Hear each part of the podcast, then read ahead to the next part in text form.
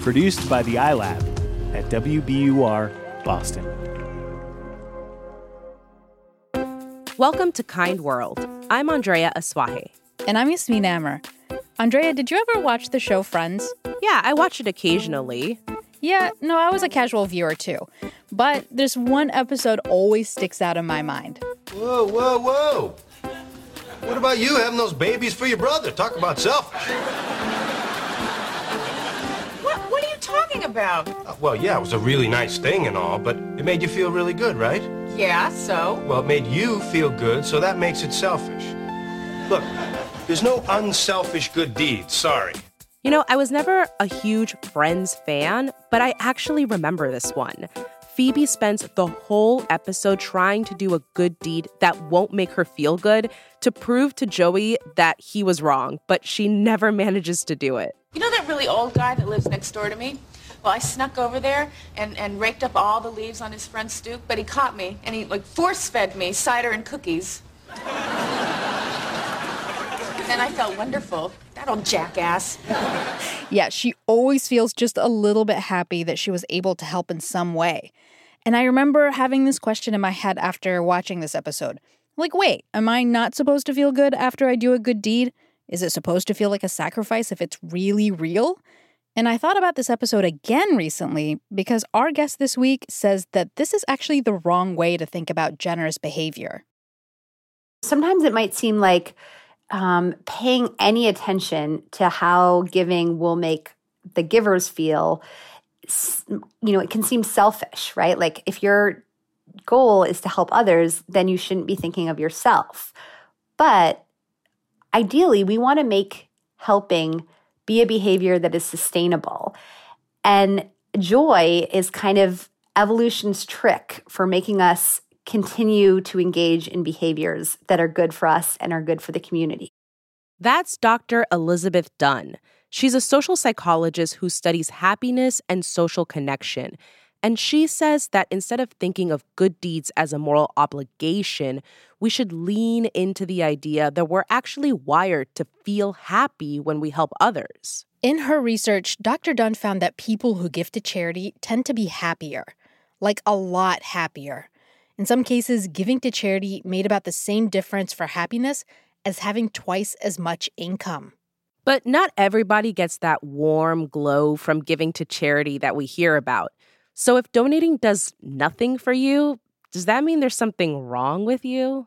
I'm not so convinced that that human beings evolved to, you know, experience joy from these really abstract helping situations where we kind of like have to assume, hope, vaguely envision that our dollars are making a difference back in the day in our evolutionary past we were living in you know relatively small groups where everyone would have known each other.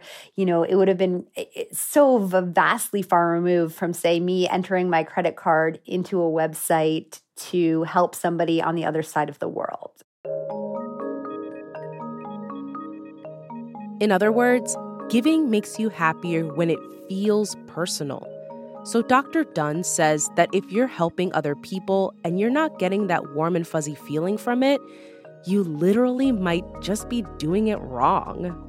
So, that's interesting. You say there's a right way and maybe a wrong way to do it. So, could you differentiate between the two? There's a, a few sort of key ingredients um, that really seem to to make a difference in turning uh, good deeds into good feelings. The first one is connection. So we're more likely to experience joy from helping others if we really feel connected with the people or the cause that we're helping. Second one is impact. So if we can see the difference that our good deeds are making, that seems to really unlock the emotional benefits of generosity. And finally, there's choice. So the quickest way to sort of strip the joy of giving away and leave it, you know, really not feeling very good for us is to uh, make people feel like they've been forced to give. Connection, impact, and free choice. If you think back to a giving experience that wasn't pleasant for you, odds are at least one of those elements was missing. So, Dr. Dunn, she has advice on how we can rethink the way we give, not just to charity, but also in our own lives. That's up next after the break.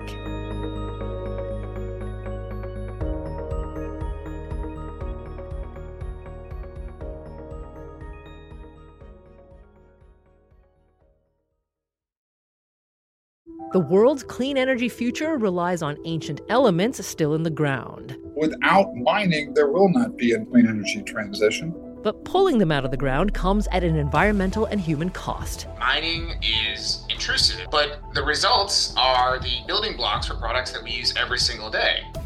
I'm Meghna Chakrabarti. Join me on point for Elements of Energy Mining for a Green Future. Five special episodes. Listen and follow On Point wherever you get your podcasts.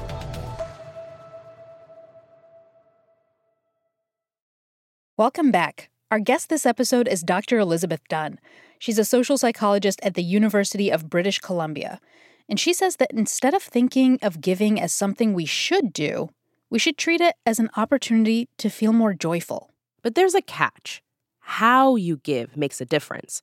So, what can we do to make giving more fulfilling for ourselves and others? What we can do is think about well, are there ways that we can provide help to people who need it that will contain those key ingredients that make giving feel good? How can you create a connection? So if you're somebody who who cares about a certain cause, can you think of a way that you could foster the connection between donors and uh, recipients? Some nonprofits do this really well. Dr. Dunn told us about a program in Vancouver called Plenty of Plates. That's where a group of people get together and raise about $5,000 to help with food security in one of the poorest neighborhoods in the city. As part of that donation, you get to go and um, make and serve a meal to the people in that community who you're helping. And so it's a really different experience because you know that the money that you're raising is being used in like a spectacularly efficient and helpful and sustainable way. And you get to actually connect with the people that you're helping, have a real conversation with them.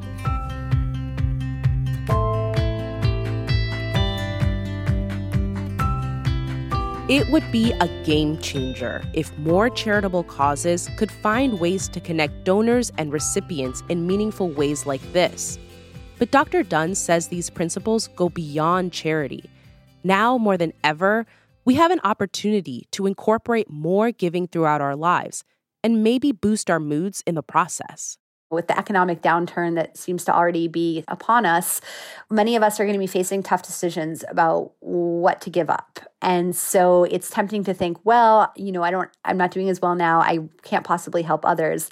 And I think a really striking finding that we've come to from our work is that even when people are struggling to meet their own basic needs, they still derive joy from helping others. Everybody has something to offer. Asking ourselves, what could we give? Right. And that I think draws our attention to our own strengths and resilience in a way that I at least have found very empowering. So, could you kind of give advice to those of us who are trying to be better people? Like you said, that we that we can reframe our thoughts to think about other people and giving to other people. I think every time we sort of start to look out for ourselves, we can potentially ask, is there some way that I could use whatever I'm doing right now to help others as well? So, for example, um, I was actually at a conference just as the outbreak was beginning. And so I went to the drugstore to get hand sanitizer for myself, but I decided to buy about another 50 bottles and I just gave it out to everybody for free just to, you know, because I realized this, this was just a small thing that I could do, right? It didn't cost that much, it wasn't that hard.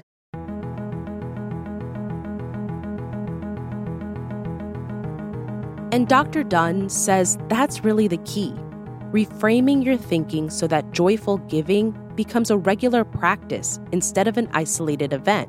One thing we learned from happiness research is that you're never at the end of the journey. Nobody gets happy and just stays there permanently without continued effort and some challenges. You know, happiness isn't this destination that you get to and you get to stay forever. It's more of like an ongoing journey that you have to think about, you know, each at each fork in the road. Our thanks to Dr. Elizabeth Dunn for joining us this week. She's a professor of psychology at the University of British Columbia in Vancouver, Canada. She's also the co author of the book, Happy Money The Science of Happier Spending.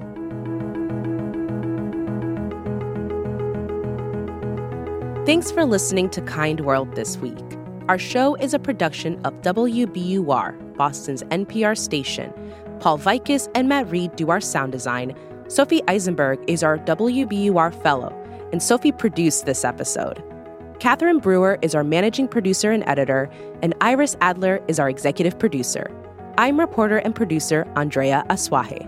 And I'm reporter and producer Yasmin Amer. Join us on Friday for the last episode of Kind World. It'll be a special one, so you won't want to miss it. We'll see you then. Have a great week.